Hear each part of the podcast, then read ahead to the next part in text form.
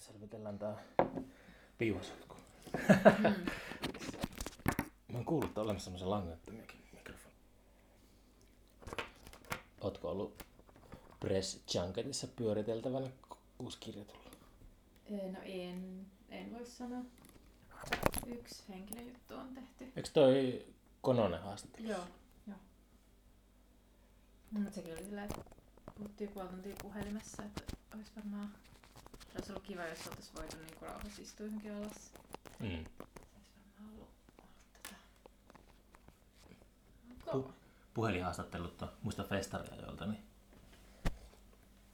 ne oli tosi outoja. Mä jossain vaiheessa lopetin ne kokonaan. Kun... Missä mä tän pistän? Pistä se johonkin niin lähelle suulle. Tota, täytyy varmaan luopua tästä huivista. Mä en tiennytkään, että savusaunakin menee keuhkoihin samalla tavalla kuin Niin. tupakointi. Joo, no kyllähän siinä sitä savua on läsnä Käykö sä- saunassa. Käykö sä usein savusaunassa? En mä, siis kun ei oikein ole niin kuin julkisia savusaunoja muualla kuin tuo Kuusijärvellä, mutta nyt sinne saisi lähteä.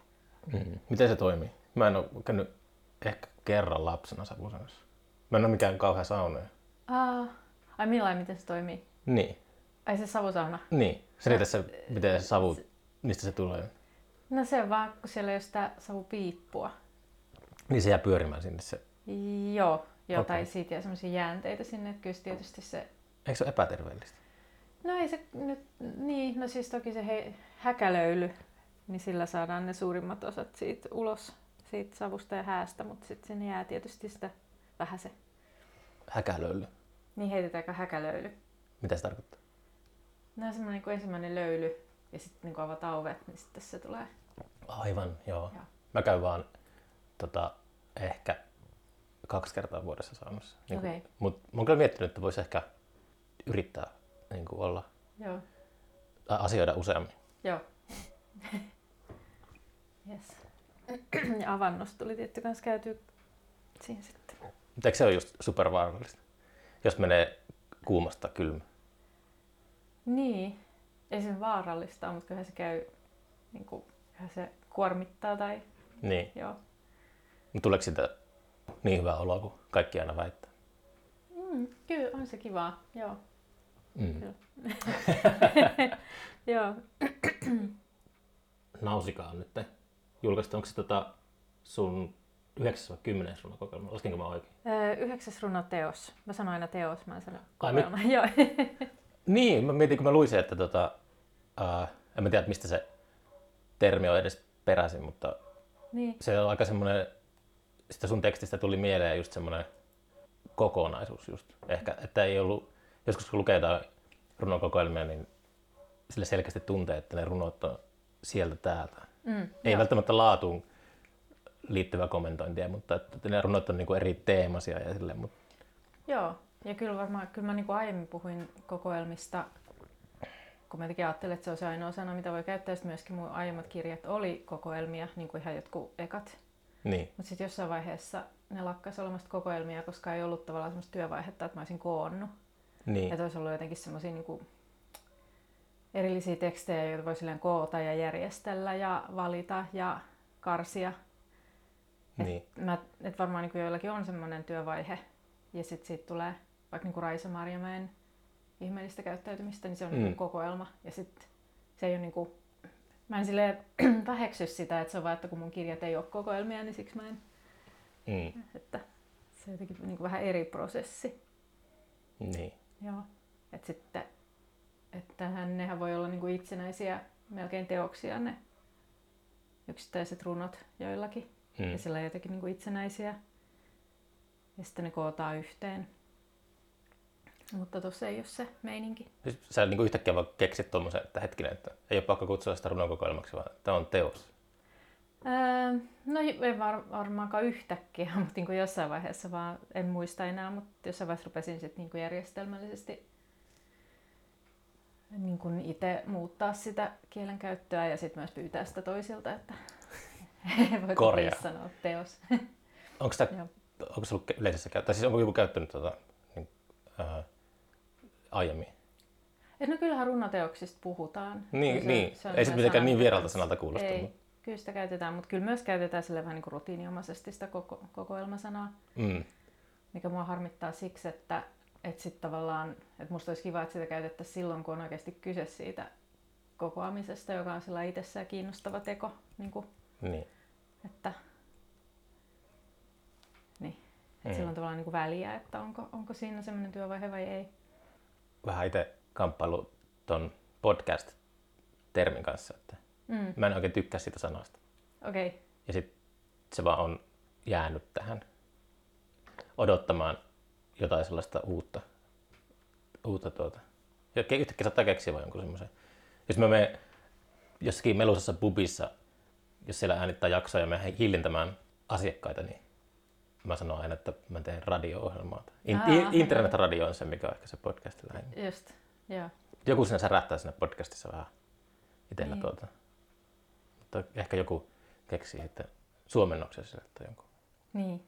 No ainakin se tarkoittaa nykyään niin kuin ihan valtavaa määrää erilaista matskua ja tosi eri periaatteella tehtyä. Mm. Mutta kun se podcast niin saattaa, tässä tarkoittaa ohjelmaa, mutta sitten myös yksittäisistä jaksoista puhutaan podcastin. Sekin on mun mielestä vähän Joo, hankalaa. semmoinen on harmillista.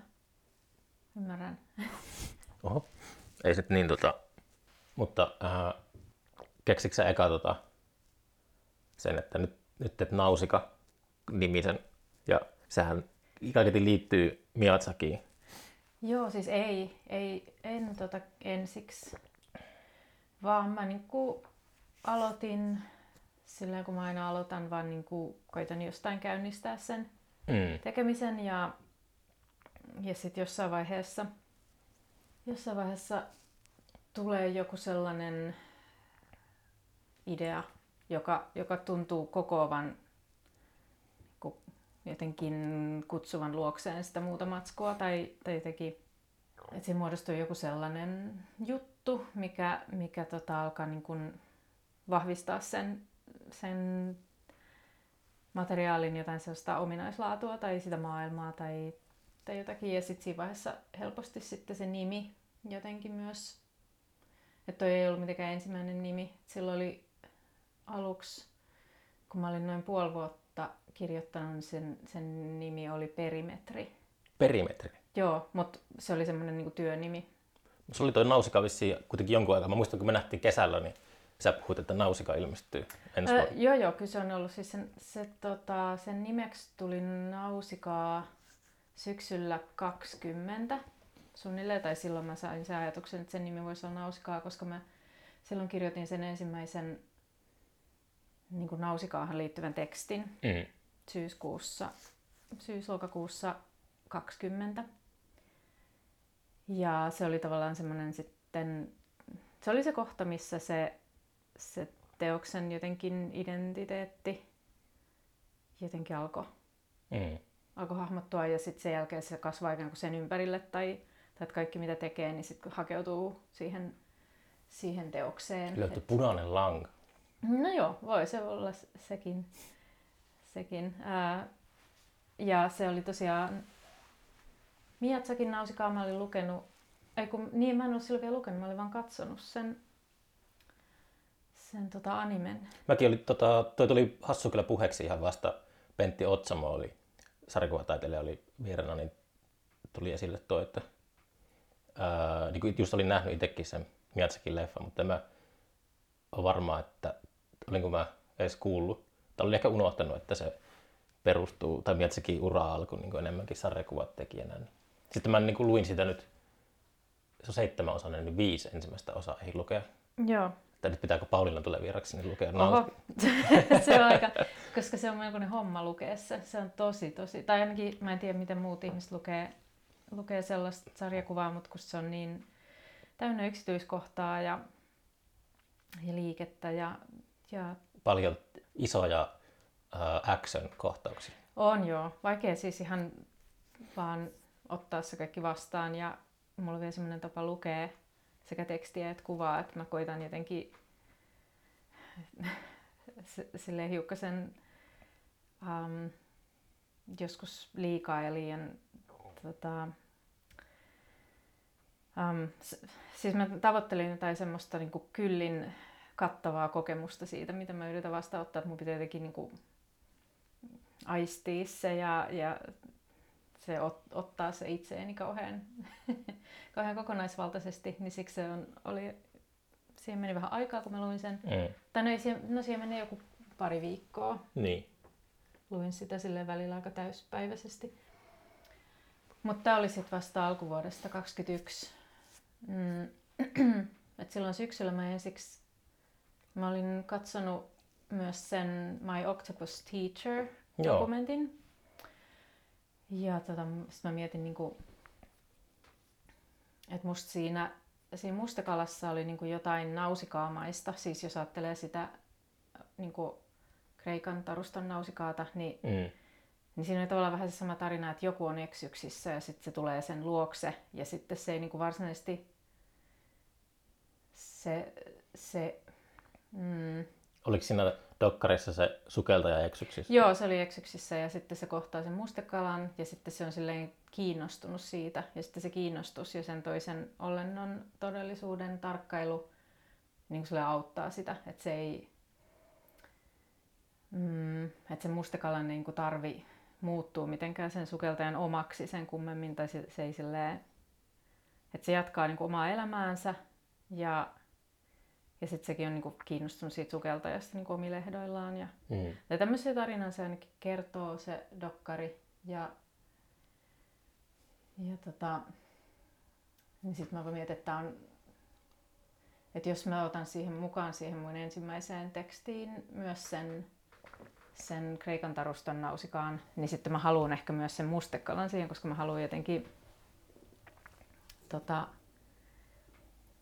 hiukkasen korostaa sitä sen nausikaan, sitä, että se jää niin kuin omaksi subjektikseen eikä tule kenenkään muun tarinan sivuhenkilöksi niin paljon. Mm. Ja sitten tietysti siinä oli se Mietsakin nausikaa, joka on niin kuin... Kyllähän se siis on, Mietsakin on ottanut sen nimen sieltä, sieltä niin kuin Odysseiasta. Mm. Ja se, se oli musta aika ällistyttävää, että miten, että sit kun tietää tämän, niin sit sieltä näkee niitä, niitä tota, kohtia, missä ne tarinat on niin rinnakkaiset. Mutta mut se on kyllä hyvin niin kuin kapea se, Niin. että se on aika sillä villisti yhdistellyt ja, ja hyvin omalla tavallaan tulkinnut sitä hahmoa. Se on tietysti hienoa. Niin se oli niinku se, se tota, lähtökohta ja sitten se tuli se nimi ja sitten mä luin sen sarjeksen ja sitten se voimistui se, se Mietsakin nausikaa tavallaan siinä keitoksessa. Ja mä jotenkin vietin paljon aikaa sen kanssa, että, että se on niinku sankari ja mitä siltä tavalla odotetaan ja mitä, mitä hyvää se tekee, että mi- mikä se sen sankaruus on. Ja siis mulle tuli sellainen, että, niinku, että se on kiertäjähermo. Kiertäjä hermo. Kiertäjähermo, joo. Niin sitten se oli, sitten siinä vaiheessa se oli jo niin, niin, niin kuin, tai mä koen, että nyt te, vaikka suuri osa siitä teoksestahan on, on toki muuta kuin sitä Nausikaa sankarin, tai et, et siinä on tosi paljon kaikkea muuta, että se ei ole missään nimessä mikään niinku rooli runoteos, missä sillä seikkailisi tällainen hahmo, Mm. vaan että se on siellä mukana, mutta sitten mä koen, että se jotenkin kuitenkin niin kuin kylliksi silleen yhdistää tai kokoaa tai jotenkin liittyy kaikkiin muihinkin asioihin, mistä mä siinä olen halunnut kirjoittaa. Kertooko se sinusta itsestä se nausika? Eikö noista, Ai siis se runoteos vai? Kertooko se musta? tai niin kun jos olet vaikka mytologia, niin kuin silleen, että ää, sehän on aina, mun tilanne mieleen se James Joycen tarina siitä, miten se kävi kaupasta hakemassa maitoa teehen tai jotain. Sitten se tuli takaisin niin himaan tai työhuoneelle, niin se tajusi, että se kauppareissu oli niin kuin tismalleen sama rakenne siinä, mitä oli. Ja sit, tota, mm, no siis, tai mä oon miettinyt nyt sitä, kun justiinsa, jos yrittää päästä alkoholista eroon, niin sitten on se Prometheus, jonka maksaa. Sitten Joo. Seoksen kotka käy aina noukkimassa, niin mä aina miettinyt, että siinä on joku semmoinen sketsi kyllä jossakin. Että en vielä keksinyt ihan, mikä se on. joo. Maksa, no. maksa kirroosi on ainoa keino päästä eroon siitä Seoksen kotkasta. No siis ei se, siis se nausikaa-taso tossa, siis se mitä mä kirjoitan tavallaan siitä sankarihahmosta, niin ei se kerro musta kyllä. Mutta toi teos on hirveän henkilökohtainen ja siinä on valtavat määrät mun omaa elämää. Ja siellä on mun päiväkirjasta suoria otteita, Mm. joita mä oon hyvin vähän muuttanut. Ää, Mä oon muuttanut niitä ikään kuin vaan sillä kun editoidaan runotekstiä, että mä en niin kuin... Ja siis toki on piilottanut kaiken, mikä voisi kenenkään niin kuin yksityisyyttä vaarantaa, tai mun yksityisyyttä myöskään, mutta kuitenkin, että siellä on niin kuin mun sellaista, sitäkään mä en suunnitellut, että mä tuun käyttää siinä päiväkirjaa jossain vaiheessa, vaan se, se sitten tuli semmoinen rakenneratkaisu. Ja se alkoi tuntua hyvältä, koska mä halusin kiinnittää sen tosi tarkasti aikaan ja paikkaan ja tilanteisiin. Eli... Miksi haluaisit kiinnittää se? Öö, no siis alun perin sen takia, että mä mietin, että on niin, siis niin kuin pandemia-aika tuntui sen verran spesifiltä, että tavallaan se mitä kirjoittaa niin ei ole niin kuin yleispätevää, vaan se on niin kuin pätevää just sillä hetkellä. Et vähän niin kuin mietin, että miten tämä vanhenee tämä teksti, että miltä se näyttää parin vuoden päästä tai vuoden päästä joku tietty, vaikka niin kuin keväällä 20 kirjoitettu matsku, niin sitten vähän niin kuin suojelemaan sitä tekstiä. Mä rakensin sen päiväkirjakehikon, että kaikki ton teoksen osiot, joita siinä on, tai siis se etenee semmoisina niin jaksoina, ja niitä jaksoja edeltää aina joko päiväkirja, pätkä, tai sitten nausikaa jaksojen tapauksissa, joita on kolme, niin on niin kuin muuta tekstiä. Että niitä ei ole päivätty, koska ne ei ole niin kuin tässä ajassa kiinni tai tämän maailman ajassa, mutta kumminkin ne muut jaksot on, alkaa semmoisella päivätyllä tekstillä, joka on mun päiväkirjasta. Mm. Tämä on se rakenneratkaisu ja myöskin, että tietyllä lailla se etenee kronologisesti, että se mikä seuraa aina siinä jaksossa sitä päiväkirjamerkintää, niin on, on kirjoitettu ikään kuin sitten siinä ajanjaksossa. Ja sitten siirrytään muutama kuukausi eteenpäin seuraavaan ajanjakso, että se etenee näin. Eli se on... Mutta onko toi ollut sulla, onko toi jotenkin uudenlainen tyyli tehdä? Että, On jo, en mä aiemmin ole tehnyt näin. että ennen ei ollut minkälaista sellaista aikajärjestyksestä. Vanhimmat runot on kirjan alussa ja uudemmat on lopussa. Joo, ei, ei ollut sellaista. mm. Tota, kyllä se, siis se on tietyllä tyypillistä, että jos kirjoittaa semmoisen vähän niin kuin finaalin siihen teokseen, niin sitten se finaali tulee niin kuin lopuksi. Mm. Siis, siis se on tyypillistä, mutta, mutta niin kuin näin ikään kuin reaaliajassa etenevää teosta mä en ole tehnyt. Ja, ja se oli jotenkin, se soi mulle aika ison rauhan, kun mä tajusin, että mä voin tehdä näin. Ja että se on myös niin kuin mulle tosi hyvä ja luonteva tapa käsitellä sitä, että sitä niin kuin pandemia-aikaa ja sitä, niin kuin millaisia muutoksia kokemukseen se tuotti. Ja tämä oli siis tosiaan vastaus siihen sun kysymykseen, että kertooko, tämä kirja, kertooko Nausikaa minusta, niin siis toi teos sisältää, mä oon siellä ja sitten siellä on se sankarihahmo Nausikaa ja sen eri, eri ilmentymät, mutta nämä kaksi ei ole sama. Selvä. Joo. Onko se semmoinen olo, että, että me ollaan, tai tuo pandemia-aika on takanapäin ja se oli vain semmoinen pieni tommonen kupru tässä kaikessa? Vai No ei. Te, ollaanko me pysyvästi uudenlaisessa maailmassa? No ei ole pysyvästi missään, mutta tota, ei, ei ole siis, siis se jatkuu toki edelleen varmasti, mutta, mutta tietynlaiset vaiheet sitä on, että voi niinku tunnistaa, että joku vaihe, ainakin niinku omassa kokemuksessa ja siinä todellisuudessa, minkä näkee ja, ja niissä käytännöissä, Mm. joihin elämässään törmää, niin, niin tietynlaiset vaiheet on, on niin kuin päättynyt ihan tällä kokemuksellisesti, voi sanoa. Ja sitten seuraavia vaiheita on tietty tulossa, mutta, mutta mm, joo.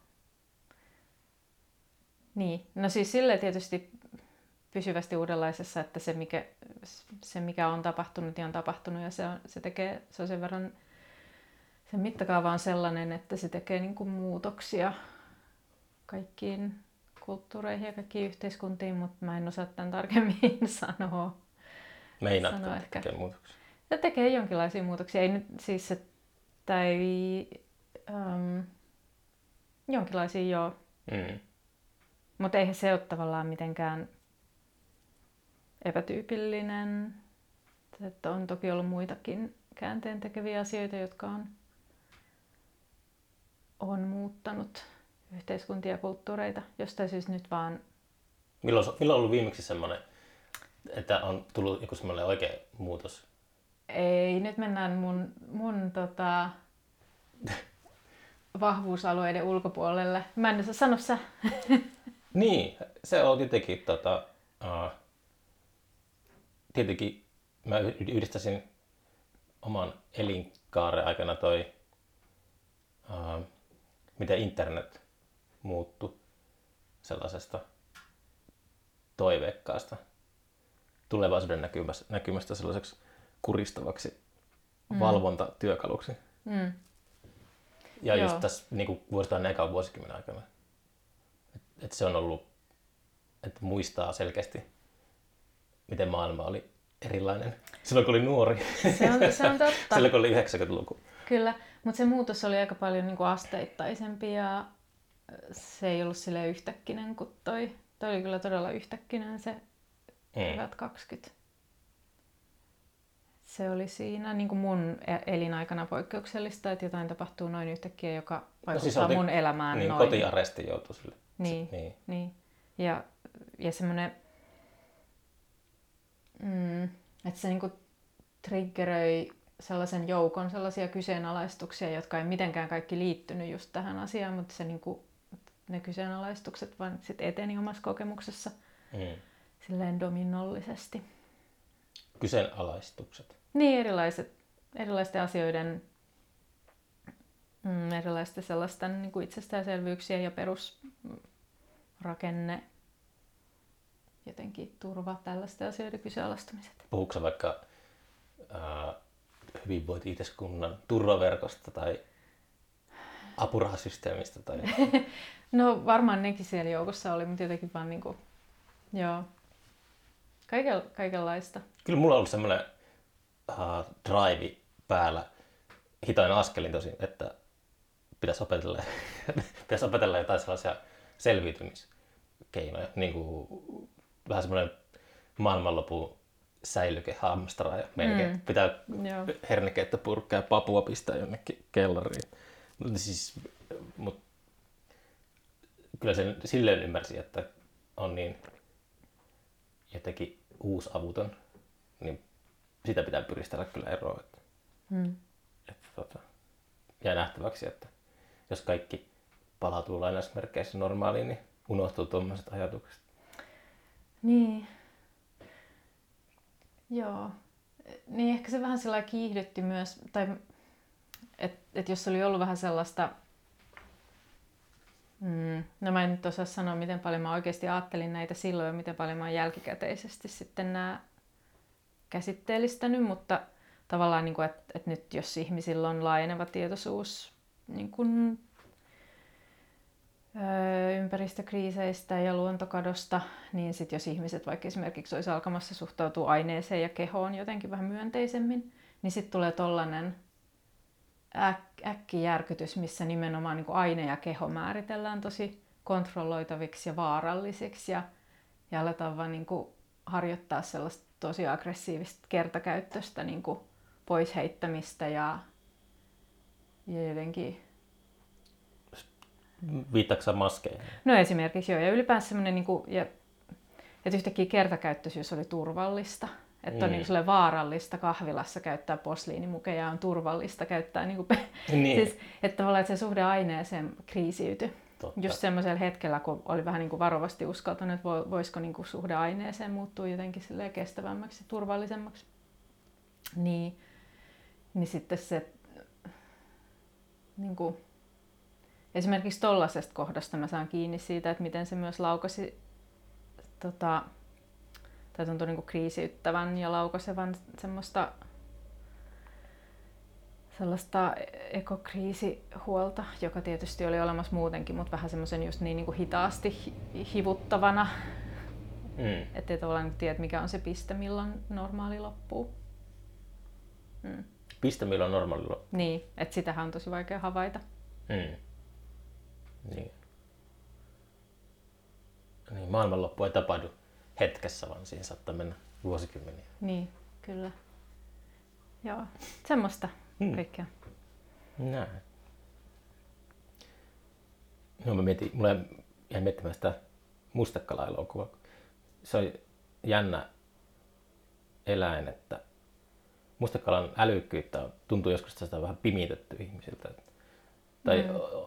On niin kuin joskus, en mä tiedä onko sitä niin kuin oltu niin perilläkään loppujen lopuksi kovin kauan, mutta muistan kyllä sille lukeneeni joskus jotain mustekaloista, että kaikesta siitä, miten se pystyy muuttamaan väriä silmänräpäyksessä ja tuollaista. Mm. Ja sitä on sanottu, että se on, jos joku niin kuin eläinlaji on ulkoavaruudesta, niin se on mustekala. Niin, sehän se Rival-leffa, niin, Niin, aivan niin se. siinähän ne oli oikeasti tosi paljonkin mustakalan kaltaisia ne, Totta. ne, tota, ne henkilöt. Oliko se siinä Ted Chianin alkuperäistekstissäkin? Mä jotenkin, mulle sekoittuu Mä- aina tuommoiset. Mä en tunne sitä tekstiä, mä tunnen vaan sen leffan. Sen mä muistan, että se elokuva erosi silleen, siinä Ted Chiangin äh, novellissa niin keskityttiin vaan semmoiseen yhteen yksikköön jossakin Amerikassa, mutta sitten se elokuva oli semmoinen, että we are the world. Niin. Et, et se oli sille levitetty koko planeetalle se homma. Joo, ei kauhean onnistuneesti kylläkään, koska kuitenkin kaikki keskeinen tapahtui edelleen, tai jotenkin se ratkaisu oli siellä Amerikassa. Mutta Niin. mut tota, niin mä mietin, kun yksi juttu, mitä mä just, mikä mulle silleen kirkastui ajateltavaksi siitä dokumentista, oli se, että että kun mustakalat ei ole silleen sosiaalisia eläimiä, että ne ei niinku elä tyypillisesti mm. yhdessä, niin sitten, että millaista on tavallaan sellaisen, sellaisen eläimen sosiaalisuus, joka ei elä niin kuin lajityypillisesti yhdessä, että mikä se on se suhde ympäristöön, kun se kuitenkin niin kuin on sillä kiinnostunut. Se on kuin kissa. Ei, kyllähän kissat elää toisten kissojen kanssa ja näin, Mut- ja ihmisten kanssa. Niin. No se, joo. se on kissoille lajityypillistä, niin kuin nykyään elää ihmisten Niin, kanssa. niin, mä unohdin se Niin. yhtälöstä se ihmisen tosiaan. Joo, ja siis kyllähän ne myös toisten kissojen kanssa niin kuin Niin. elää. Et, et se ei ole niin, et toki niin kuin nisäkkäissäkin on eroja siinä, että miten paljon eletään, mutta kun mustekalalla ei ole sitä suhdetta poikasiinsa, Niin. mikä kumminkin nisäkkäillä on, niin, tota, niin sitten se on ihan tosi ihmeellistä miettiä sitä, että millainen suhde muodostuu niiden toisten olentojen kanssa. Kun ei se kuitenkaan ole silleen, että se elää kumminkin. Si- Siinä dokumentissakin näkee, että se elää just, että se muodostaa jonkun suhteen siihen sukeltajaan ja sitten kaikenlaisiin niin kuin muihin olentoihin, joita siinä on, kaikenlaisiin kaloihin ja, ja ehkä johonkin muihin nilviäisiin. Ja, ja ne ei ole kaikki niin kuin mitään, että ei se ole pelkästään se, että no sit se saalistaa tai tulee saalistetuksi, vaan siinä on niin kuin muunkinlaisia kaikkia vuorovaikutuksia. Mutta ehkä ää, niin mustekaloilla kuin kissallakin on erilaisia luonteenpiirteitä. Että ehkä joku on sosiaalisempi kuin toinen. No se on tietty ihan mahdollista, mutta meidän on niin super vaikea saada siitä mitään, mitään niin kuin tietoa ihan tosta vaan, kun ei silleen... Että ei ole siis mitenkään, että mä olisin jotenkin saanut tästä asiasta tietoa, vaan että mulla niin aukeni ajateltavaksi se, että, että mä itse kuulun eläinlajiin, joka on sosiaalinen niin kuin elämäntavoiltaan. Mm. Ja sitten joku toinen kuuluu eläinlajiin, joka ei ole sosiaalinen elämäntavoiltaan, mutta se ei niin kuin tarkoita, että ei sitä toista kiinnostaisi muut olennot niin kuin millään tavalla Niin. vaan se on vaan, että se ei, niinku, se ei elä yhdessä. Ja sitten Niin. taas mä satun kuulua sellaiseen eläinlajiin, missä niinku silleen tyypillisesti eletään yhdessä. Mm. Ja sitten että mä tutkin mun ympäristöä eri tavalla kuin toi mustekala.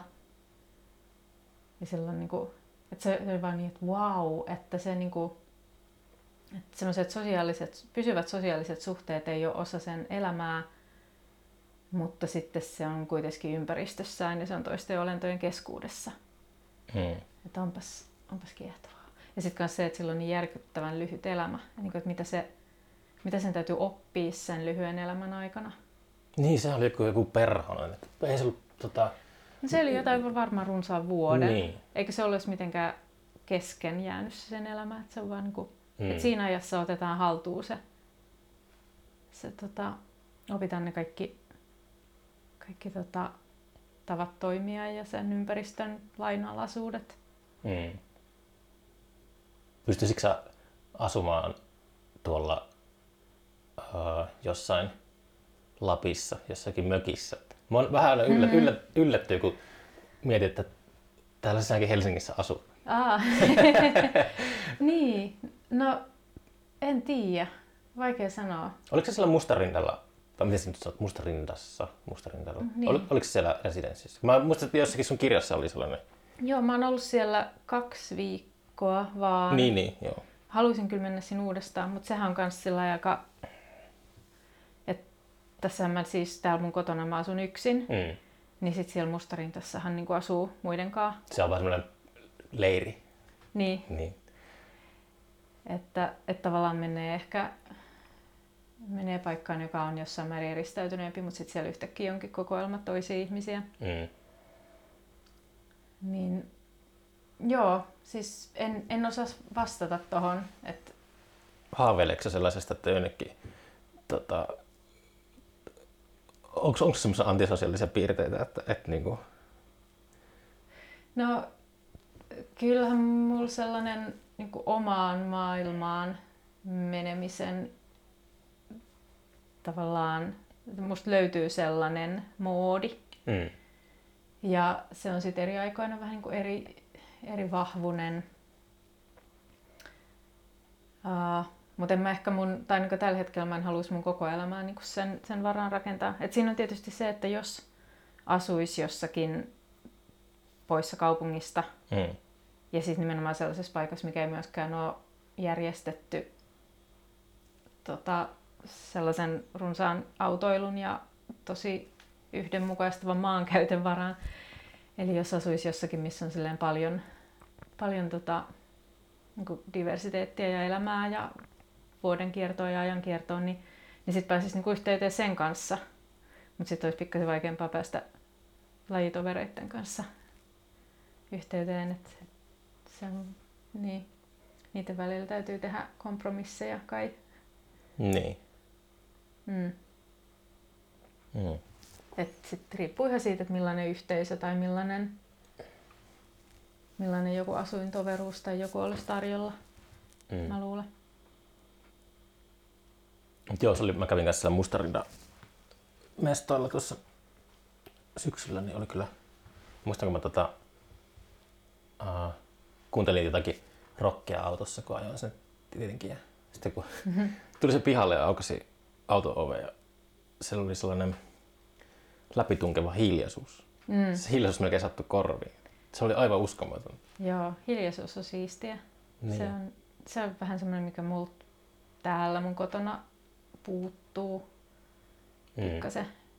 Tai siis tää mun koti on usein melko hiljainen, mutta tuossa välittömässä ympäristössä on aina noi teitten kohinat, niin No, aika hiljaiselta osalta Helsinkiä tämä vaikuttaa näin nopeasti. Joo, joo mutta et silti, että niitä ei vaan niinku pääse karkuun, että ei ole sitä sellaista, just tota mitä kuvailit, niin Mm.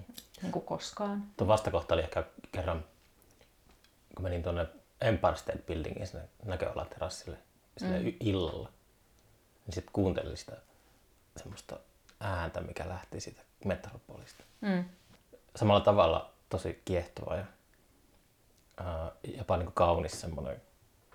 Se tuli jostakin, sitä ei pystynyt niin paikallistamaan sitä Joo, ääntä. Se Joo. Siellä oli joku suomalainen äiti ja tytär, jotka kinasteli suomeksi. Mä en paljastanut mun kansallisuutta siinä. joo. niin. Sekin ääni kuului siellä sitten. Joo. No, Onko se sellainen muistikirjan kanssa ihmisiä kahviloissa tarkkaileva kirjoittaja? Tarvitsetko semmoista ulkosta inspiraatiota vai kuinka paljon pystyt sisältöpäin sitä luomista tekemään? No, mm, no muistikirja mulla ei yleensä sen takia, että mä kirjoitan enimmäkseen kaiken koneella, Mm. päiväkirjat ja kaikki. Koneella kaikki. Joo, joo se on jotenkin nopeampaa ja ergonomisempaa, Mm. kätevämpää. Mutta tota, mm, niin siis kyllä mä tunnistan sen, tai että se on tärkeää työskentelylle olla paikoissa ja niin kuin altistuu niille paikoille. Ja sitten myös Mm. niin kuin altistuu esimerkiksi muulle taiteelle. Ja jotenkin... No tämä on nyt tämmöinen, mitä mä oon tässä viljellyt, kun tämä tuntuu hyvältä, että, että koittaa olla niin kuin, semmoinen risteys eri asioille tai kohtaamispaikka asioille. Ja asioita voi olla esimerkiksi just tyylinäyttely, jonka näkee, tai teksti, jonka lukee, tai sitten just jonkun paikan, jonkun sijainnin niin kuin tapahtuminen. Ja...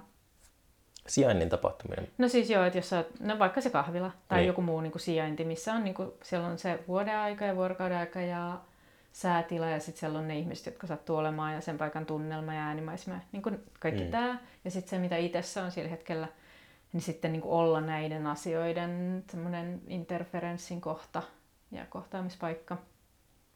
Mm. Niin, että se on, se on tavallaan tärkeää sille työlle tai sen työn semmoinen mm, niin kuin käynnistäjä ja, ja käynnissä pitäjä. Mm. Kärsitkö sä usein writers blogista? Onko se kirjoittaminen hankalaa? Öö, No mä en oikein tiedä, mitä sillä tarkoitetaan sillä writers blogilla. No siis moni on silleen varmaan, että istahtaa työpöydän ääreen ja sitten kymmenen sekunnin päästä, että jaha, tänään ei saada mitään aikaa. Niin. Ja sitten lähtee tekemään jotakin muuta. Jotkut sitten istuu siinä sen koko päivän, eikä Niin. saa mitään aikaa. No se ehkä silleen, että tuossa on tämmöinen tilanne, missä on niinku odotus siitä, että on joku tietty asia, mikä pitäisi saada. Niin sä oot semmoinen deadline-tekijä. Ei, ei, ei vaan siis mä vaan mietin tuota, mitä sä kuvailit, että siinä on, siinä on niinku odotus, Mm. että täytyisi täyttää joku odotus. Niin. Niin sehän voi olla niin joskus vaikeaa. Ja kyllä semmoisiakin vaiheita on siinä työskentelyssä, että tavallaan tietää, mitä niin kuin tarvitaan tai mitä puuttuu. Ja sitten sen, tai sitten voi olla semmoinen, niin että okei, että mä oon nyt koonnut itseäni tällaiset matskut. Ja mä tiedän, että tulee olemaan tosi vaikeaa ja vaatii hirveästi energiaa saada ne niin kuin itsestä ulos. Siis se koko ryöppy. Teekö sille, että se, kun se pulahtaa ulos, niin sitten se työ on semmoista editointia ty- tavallaan, että niin kuin siivotaan sanoja ja Niin, ja toista. tällaista. Joo, siis joo, ja aika vähä, vähäistä. Että kyllä se on, on se aika semmoista niin kuin, kokonaista, mitä... joo, vähän semmoista koko, kokonaisvaltaista. Että joo, ryöppy kuvaa sitä kyllä ja, ja sitten sen ryöpyn semmoinen hieno säätö. Joo. Kuulostaa tutulta. Mutta mm, niin, että kyllä se enimmäkseen, siis mä kirjoitan sitä päiväkirjaa, niin se on mulle niin tärkeää. Meinaatko sä- tai onko se semmoista päiväkirjaa, että sä tiedät kirjoittaessa, että nämä julkaistaan joskus 50 vuoden päästä. No mä en usko sellaiseen kulttuuriseen jatkuvuuteen, että ikään kuin, että jos 50 vuotta sitten kirjoitettuja päiväkirjoja, tai tyyli, että jos 1900-luvulla on toimittu näin, niin sitten ikään kuin, niin kuin 50 vuoden päästä toimittaisiin samoin, semmoiseen mä en usko. Tuhoako tämmöinen päivittäinen sosiaalisen median postailu tuommoisen kulttuurista? E- ei, ei, en mä sitä mieti, vaan ihan vaan sitä, että, että se oli hyvin toinen aika, jolloin oli niin kuin, Virginia Sellaisia- Woolfin päiväkirjat ja niin, Anais Ninin päiväkirjat on edelleen. Niin, tai sitten joku... Juu, juu, juu, mutta siis, että mä en, en mä sitä sillä ajattele. Mutta, mutta mä ajattelen sillä lailla, että se mun päiväkirjan kirjoittaminen on, nyt mä käytän tämmöistä sanaa, on osa mun praktiikkaa. Se on hyvin keskeinen osa mun praktiikkaa, tai suuri osa sitä. Ja sitten se tarkoittaa käytännössä muun muassa sitä, että mä löydän sieltä päiväkirjan seasta tekstejä, jotka sitten sellaisenaan menee runoteokseen tai myös esseeteokseen, jos semmoinen on tekeillä. Mm, ja sitten se tarkoittaa myös, että sillä mä tavallaan pidän käynnissä sitä, sillä mä niin kuin harjoitan sitä, sitä kirjoittamista ja niin kuin kirjoittavaa suhdetta. Niin Maailmaa. liha, lihas niin kuin on. Joo, tai lihaksista tai se koko, niin. koko asia. Ja siis et, että se vaikuttaa mun niin kuin havainnon tekemiseen ja, ja kokemiseen. Onko se ollut pitkiä aikoja, että et ole kirjoittanut päiväkirjaa ollenkaan? Öm, no aikaisemmin oli, mutta nykyään ei kyllä enää ole. Että se ei vaan silleen niin kuin jää tai unohdu multa kovin moneksi päiväksi koskaan. Mm. Se on tullut niin tärkeäksi osaksi sekä elämää että työtä ja niiden tavallaan samuutta tai niiden yhteenliittyvyyttä. Mm. Mm. Niin se on koneella kirjoitettu päivä. Joo.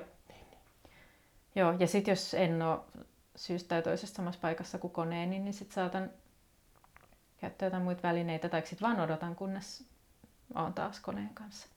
Niin sä et, et niinku usko, että ne koskaan näkee julkista päivävaloa. Öö, no ei tietenkään sellaisena, mutta että mä itse voin päättää käyttää niitä Mm.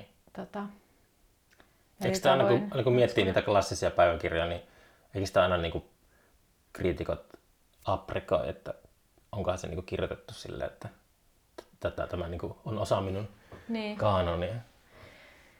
niin. Tai joo. onko se kuinka rehellistä, jos puhutaan, että päiväkirjojen pitää olla rehellisiä. Mm. No siinä on varmaan vähän eri, siinä on semmoisia niin sisäkkäisiä ja rinnakkaisia ja toisiinsa punoutuvia tota, ö, moodeja siinä päiväkirjan tekemisessä. Et siinä on niin samaaikaisesti läsnä sille aidosti vaan se teksti itselle ja, ja se äm, itsen kanssa käyty joku Mm.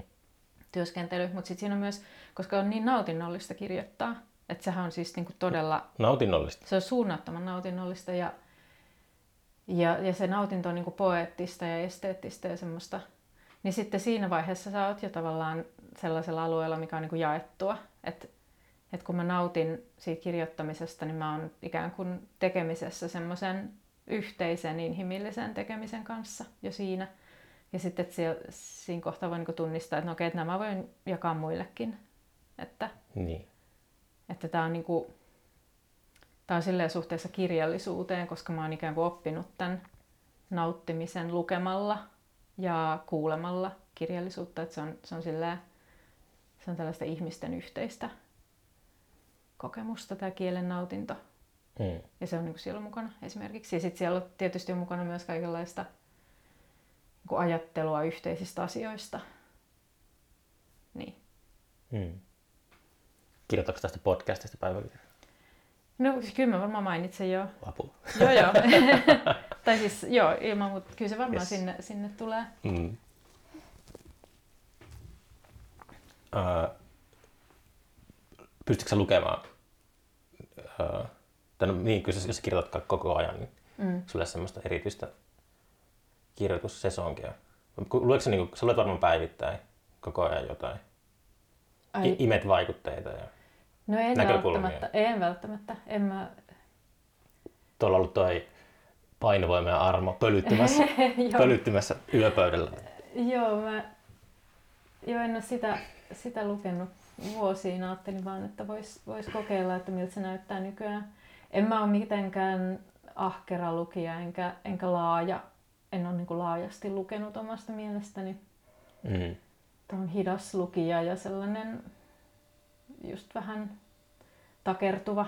Niin, toi, sä sanoitkin tuosta vähän, Mm. puhuit siitä ää, tota, Miyazakin sarjakuvasta, että tota, onko sulla, mm, kun mä luen, mä oon sen tajunnut, että minä en tajua useinkaan mitään, mitä mä luen. Mm. Tai niin aika vähän. Joo, niin. En mä, mutta mä en, mä en takerru siihen, että jos mä vaan niin porskutan eteenpäin. Joo, Ja se on, se on varmaan aika huono. Usein myös masentaa se, kun käy jossakin kirjastossa, että ei riitä tämä lyhyt ihmiselämä näihin kirjoihin, niin sitten mm. ei halua jäädä viikkokausiksi johonkin yhteen mm. kuoppaan. Joo. Mutta onko sulle tärkeää, että sä ymmärrät kaiken, mitä sä luet tai mitä sun vastaan tulee? Niin, tota, ehkä jos, jos on sellaisen tekstin kanssa tekemisissä, joka jotenkin ei kaisti antaudu semmoiselle ymmärtämiselle, niin sitten koittaa, koittaa ehkä vaan niinku saavuttaa sit sellaisen riittävän kokemuksen, että jotenkin, että nyt mä oon ehkä tarpeeksi. Ja tulee just tämmöisiä vähän niin kuin kehollisia ja tilallisia mielikuvia, että nyt mä oon niin kuin tarpeeksi monesta kohtaa tämän tekstin pintaa jotenkin niin kuin koskenut sitä tai, Mm. tai tota, koiralla on Joo, siinä on na- naapuris, naapurin koirat. Koiran valjakko. ja siellä on kaksi koiraa, nyt niillä on vielä, mä luulen, että niillä on tuon toisen koiran äiti kylässä. Ja sitten siihen tuli vielä Ai tämmönen, tuolla asti. tommonen naa, niinku, neljäs koira. No mustekala vasta, vasta ihana, ihana hauke. Kyllä mm. mä, mä tykkään noista tosi tosi paljon. Mä, mä, mä ei sitä haittaa niiden haukku ikinä, paitsi joskus myöhään illalla, mutta har, tosi harvoin ne myöhään haukkuu. Mm. Joo. Mut niin, mitä sä olit kysymässä? Niin, siitä vaan, että, että tota, jumittaako, Kom, kompastuuko, jos ei. Joo, joo. Kyllä, joo, voi jumittaa ja voi niinku jotenkin ylikuumentua siitä, että niinku, et, et, aha, miten mä koen tämän, onko mä nyt kokenut tämän riittävästi. Ja, koska, niinku, että on se, on se vähän sellaista, ja mä luulen, että mun pitää jossain vaiheessa ruveta etsimään keinoja, joilla mä niinku, vähän niin kuin hallitsen sitä sellaista mun oman kirjoittamisen ja mun lukemisen ylikuumenemista. Mutta Miten sun oma kirjoittaminen ylikuumenee? Mitä se tarkoittaa? No se päiväkirjakirjoittaminen esimerkiksi voi sillä ylikuumentua, että mulla tulee jotenkin niin kuin liian... Että se, se, siitä pyrkimyksestä saada kuvailtua kaikki tulee jotenkin tiedätkö, semmoinen niin kuin liian totaalinen. Ai jaa. Mm. Se, olisi, se olisi mun mielestä ihan... Pyrkimyksestä kuvalla kaikki. Niin, eikö kuulostaa aika? Se kuulostaa aika... Mm. Joo. Niin, niin sellaista täytyy koittaa säädellä. Niin. Mutta mä niinku hyväksyn, että se vaikuttaa mun tapaan kokea, että se on jo vaikuttanut. Ja, ja tota, mä en ole, niinku, mun elämä ei ole samanlaista kuin se olisi, jos mä en kirjoittaisi. Mä tavallaan niinku hyväksyn, että mä ehkä jään jostain paitsi tai, tai mun... Niin, että sillä on varmasti niinku monia, monia seurauksia, Mm. jotka kaikki ei ole mulle edullisia, mutta mä niinku hyväksyn tämän. Omistautumisen hinta. Mm. Mm. Aloitko sä kirjoittaa päiväkirjaa jo ihan lapsena? Onko sulla niinku kulkenut aina mukana sellainen niinku ylipäätään kirjoittaminen?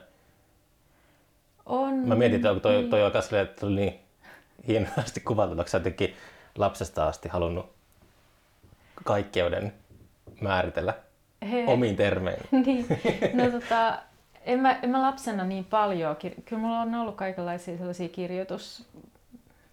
kirjoitusharrastuksia ja, ja on suuntautunut siihen, mutta ei se tollasta ole toki ollut lapsena eikä nuorena. Hmm. Että se, minkä muotoisena mä sitä nykyään teen, niin alkoi alko tota, vähän vajaa 20 vuotta sitten. Hmm. Ja silloin aluksi ei ollut niin kuin näin tiivistä, että se on vuosien varrella niin kuin tiivistynyt ja sitten myös se suhde mun omaan muuhun työhön on niin kuin lujittunut, että sillä se on syntynyt vähitellen. Että nuorempana mä kirjoitin satunnaisemmin ja, ja vihkoihin, että mä kylkäsin kirjoitin. Onko se vielä tallessa ne vihko? Kyllä niitä on. Ja ne on jotenkin silleen, että mä en ollut järjestelmällinen. Että mä kirjoitin sinne tänne, ettei tavallaan löydy semmoista niin kronologiaa. Ja, ja ne on tosi aukkoisia. Et silloin mä en vielä ollut tietoinen siitä, että ihminen ei muista kaikkea. Niin, se on, sen on huomannut kanssa. Niin sitten on vaan niin puhunut jostain tilanteesta yksilöimättä sitä. Ja myöhemmin, myöhemmin niin ei välttämättä voi tietää, että mistä siinä on ollut kysymys. Toi on tosi tota, kuumottavakin, miten lähellekin sattuu semmoisia. Mä, mä oon myös kirjoittanut semmoisia, ja enemmän mat, kun silloin kun matkustaa, niin semmoisen matkapäiväkirjan tyylisiä. Niin mä selasin jotakin vihkoa, joka oli pff, no kuitenkin viime vuosikymmenen puolivälin tienolta. Hmm. Niin siinä oli semmoinen päivä Parmassa, Joo. Italiassa. Mulla ei ole mitään muistikuvaa siitä, mm. että mä oon käynyt Parmassa. Okei, okay, wow. mä olin aamulla tullut rautatieasemalle ja ei, ei liity mitään niin kuin, että olisi dokannut tai mitä. Mm. Siis ihan, mutta silloin mä olin käynyt siellä kävelemässä ja jossakin museossa. Mulla ei mitään semmoista, että mä pystyisin vetämään mun aivoista Joo, muuten kuin sen tekstin perusteella. joo. Se oli silleen, ja sitä oli aikaa, sitä aikaa niin kuin, se oli kuin 2000, ehkä 15, 16, jotain tuollaista. Mm. Mm. Mitä kaikkea sitä unohtaakaan tuolta Joo, 90-luvulta. niin. Joo, ja sitten, että niin millaisissa suhteissa toisiinsa meidän kokemukset meissä sijaitsee, että ne on aina niin kuin jostain kohdasta ehkä kiinni muissa kokemuksissa, mutta sitten se, että mistä kohdasta ne on, niin se voi olla tosi randomia. Mä mietin, että jostakin ilmaantuu jotain valvontakamerakuvaa siitä, kun mä oon siellä parmassa. Ja sit se voisi olla tosi pelottavaa, koska mä en ole siinä tietoinen. Niin, Mä oon jotenkin autopilotilla siellä tai joo. mun tietoisuus on jossakin unessa. Mutta mä kävelen vaan siellä valvontakamerakuvasta toiseen. Kyllä. Niin. Mm. Mm. No onko tämä kirja tulossa uutta milloin? No en tiedä milloin, mutta olen mä sitä alkanut vähän ajatella. No sä sanoit silloin, kun nähtiin junassa tai jossakin, että, että siinä menee aikaa kyllä paljon. Joo, men- menee. Mutta mut kyllä mulla sitä matskua Eikö siinä riittävästi- piste, eikö siinä ollut aika se aikaväli, miten niitä oli, tai jotenkin mä muistelin, että osa vaikutti sillä, että ne olisi kirjoitettu jo niin kuin hyvä tovi sitten. Joo, siis siinä oli silleen tavallaan sen kirjan prosessi ehkä kesti tai, tai sen aikajänne on niin kuin kuusi vuotta, mutta kyllä toki... Kuusi vuotta. Joo. Joo, mutta kyllä suurin osa siitä tuli tehtyä niin kuin niiden parin kolmen viimeisen vuoden aikana, mm. niin kuin ehkä kahden viimeisen vuoden aikana niin kuin pääasiassa, mutta sitten mä, että tavallaan että ne varhaisimmat kerrokset silleen jäi pois enimmäkseen, mutta sitten mä liitin siihen sen, tai tein siihen sen, se kuudes osio siitä on se tietoliikennepäiväkirja. Mm. Eli se oli jo, niin kuin, se oli jo suku sille, mitä mä Nausikaassa tein. Niin siinä on sitten sieltä koko ajalta tekstiä, joka on päivätty ja tavallaan niin kuin jätetty siihen muotoon. Niin. Et mä, en ole, mä en ole koettanut muokata sitä osaksi sellaista, sellaista tota, ajatonta tekstiä, mm. vaan on niin kuin jättänyt siihen sen ajallisuuden ja mun mielestä, että kun jonkun teksti kirjoittaa aikaan, kiinnittää aikaan, niin se myös samalla tietyllä lailla kiinnittää niin kuin paikkaan ja tilanteeseen. Tein semmoisen havainnon silloin. Että se on senkin takia tosi hyvä, että kun se on niin kuin päivätty, niin sit samalla on myös niin kuin selvää, että se olen ollut minä jossakin tilanteessa. Ja mun, Mm. mun niin kuin kokemusmaailman rajat ja, ja mun tiedon rajat, silloiset, on niin kuin siinä myös. Pidätkö John Didionin esseistä? No nyt täytyy tunnustaa, että en ole lukenut. Okei, okay, Joo, joo. Varmaan pitäisi ehkä. Jos on lukenut John Didionin esseitä, niin alkaa kirjoittaa itse samalla tavalla kuin John Didion. Tai silleen Mm. niin kuin yrittää jäljitellä sitä tyyliä. Amerikassa aikamoiset semmoiset koulukunnat seuraajia täynnä, Okei. niin mä oon ymmärtänyt. Joo.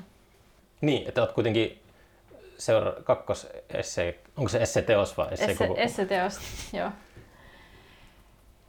Olen, olen vähän miettinyt, että millaisia osioita tai kokonaisuuksia siinä voisi olla ja minkä, niin kuin sen ympärille, että mitä tekstiä mä oon kirjoittanut jo tai että minkä kaltaisia. Tuossa vajaa pari vuotta sitten oli sellainen vaihe, että mä sellaista essee-matskua kirjoitin Hmm. Um, et luin tai, tai katsoin jotakin ja sitten siitä, siitä tuotin niin sen kanssa sellaisia tekstejä. Ja, ja sitten mä luulen, että toi Nausikaa, tai niin suhde siihen sarjikseen esimerkiksi, niin tuottaa vielä, tulee tuottamaan mulle niin kuin lisää kirjoittamista ja ajattelua. Ja mä luulen, että se on niin kuin yksi reitti siihen, ja sitten että sen ympärille kokoontuu tai sen yh- yhteyteen tai viereen kokoontuu muita juttuja. Että, että jotenkin tuon runoteoksen tekeminen on silleen vaivihkaa vienyt eteenpäin myös semmoisia ajatuksia, jotka liittyy niihin esseekeloihin, joita mulla oli silloin pari vuotta sitten. Ja tämä on tietysti kauhean ihana havainto tehdä, että onpas kivaa, että mä voin, voin jotenkin siitä jatkaa sit myös. Huomasitko sä, kun sä julkaisit se esseekirjan, että tota, uh, oliko se erilainen tota, tilanne kuin mitä julkaiset aina runoteoksia? Joo, se oli. Se oli kyllä. On sun runot aina aina otettu niin kuin hyvin vastaan, mutta sitten huomasi, että selkeästi ihmiset lukee niitä esseitäkin ihan eri tavalla. Joo, mulla tuli siis semmoinen olo silloin kaksi ja puoli, mm, siis kaksi ja puoli vuotta vai onko siitä enemmän? Mitä siitä Hankala syksystä, sanoa. syksystä 19 nyt on. Joo, siitä on se kaksi ja puoli vuotta. Niin mä muistan, että musta tuntuu, että, että ihmiset kuuntelee, mitä mä sanon. se, on, se on paha tunne kyllä. Ei, se oli ihana tunne. Et ihmisiä kiinnostaa mun ajattelu. Mulla tuli sellainen olo ja, ja se oli tosi ihana tunne. Mulla oli joskus, tää liittyy ehkä festarivuosiin, mutta muistan joskus sen, muistan sen hetken, kun tota, yhtäkkiä niin kun mä lopetin puhumisen, kun mä huomasin, että ihmiset kuuntelivat. Mitä ihmettä, miksi kukaan ei keskeytä ja torppaa kaikkia mun ajatuksia. Joo. Niin. niin, että esseillä on auktoriteettia. Niin. Joo, ehkä mulla tuli myös sellainen olo, että, että se kyllä laajeni niihin runoteoksiinkin, että kyllä musta tuntui sit enemmän siltä, että ihmiset ehkä kuuntelee mua myös niissä runoteoksissa. Ah, että sitäkin, että mitä mä niissä sanon. Että löysit, löysit niinku, löytyi uutta tota, yleisöä? No ei välttämättä edes löytynyt. Mä en osaa yhtään sanoa, että onko tällä mun kokemuksella mitään reaalimaailmassa niin kuin vastinetta, mutta se oli mun oma kokemus, että mä tulin ehkä, mä sain itsevarmuutta siitä ja semmoisen kontaktin, kokemuksen kontaktista muihin, mikä on ollut hyvin kannatteleva. Onko äh, epävarmuus runoilijoiden ammattitauti? Mä en osaa yhtään sanoa, mä aavistustakaan. Että kyllä mä oon ehkä itse runoilijana öö, niin, sitten kun mä pääsin, mm, pääsin mun neljänteen teokseen, sitä ennen oli epävarmaa ja epätodellista, mutta siitä neljännestä teoksesta saakka niin mä oon kokenut olevani tietyllä lailla niin kuin turvassa. Ehkä siinä taiden muodossa. Turvassa miltä? Mm, hyvä kysymys. No jotenkin, niin kuin, että, että se mitä mä siinä annan toisille, niin ei, ei tietyllä lailla mua ei voida niin kuin siitä sille vetää tilille tai, tai että se ei ole silleen niin kuin, että mä en joudu sellainen niin taistelemaan siitä. Mm. Että sitä suojelee jotkut sellaiset jotkut taijat ja yhteiset säännöt. Mutta tota, voi olla, että mä kuitenkin sit sen jälkeenkin aika pitkään koen, että, että mä en ole niinku varma, että miten se multa lähtenyt asia tulee perille muille. Niin sitten nyt ehkä viimeiset vuodet mulla on ollut vähän vahvempi olo siitä, että se ehkä tulee perille ja, ja se on tietysti hirveän mielekästä. Jännittikö sinua sen essekirjan julkaisu tota, tavanomasta enemmän? Jännitti ihan hirveästi, tosi paljon enemmän. Et siinä siinähän tavallaan niin on sellaisia asioita, joista pitäisi voida kiistellä. Mm. Että se on niin kuin, täytyy hyväksyä se mahdollisuus, että joku haluaisi kiistellä ja mä joutuisin niistä jotenkin niin kuin vastuuseen ja tilille, mutta ei nyt sellaista varsinaisesti tapahtunut. Mutta se laji on sillä tavalla erilainen, että se, on niin kuin, se pelaa semmoisilla, että siinä on niin kuin tarkoitus käyttää yhteisesti käytettäviä käsitteitä ja jotenkin se niin kuin yhteisiä, siis yhteistä kieltä. Vähän hyvä esse on sellainen, että se on niin kuin totuus jostakin asiasta. tota... Kun se lukee, ei se, se, on niin, se tulee sellainen olo, että, että tota, tässä puhutaan totta. Mm. Ja tämmönen, näin tämä asia on. Mutta mä koitin olla hirveän tarkka sen kanssa, että mä en, en tota, ole niiden asioiden asiantuntija ja mm. että mä en välitä sille tietoa, että mä koitin koko ajan pistää esille sen, että mistä käsin mä tätä, mitkä oli ne mun tiedonhankinnan mm, tapahtumat, miten tämä tuli mulle ja, ja tota, koitin, koitin olla sen oman subjektiivisuuden ja oman kokemuspiirin kanssa siinä koko ajan ja myös sen ajan ja paikan, missä mä oon. Mm. Sellainen niin pyrkimys ja että se ei ole, se ei ole tietty teos, se mun teos, ja se seuraavakaan ei tule olemaan. Vaan se on, tota,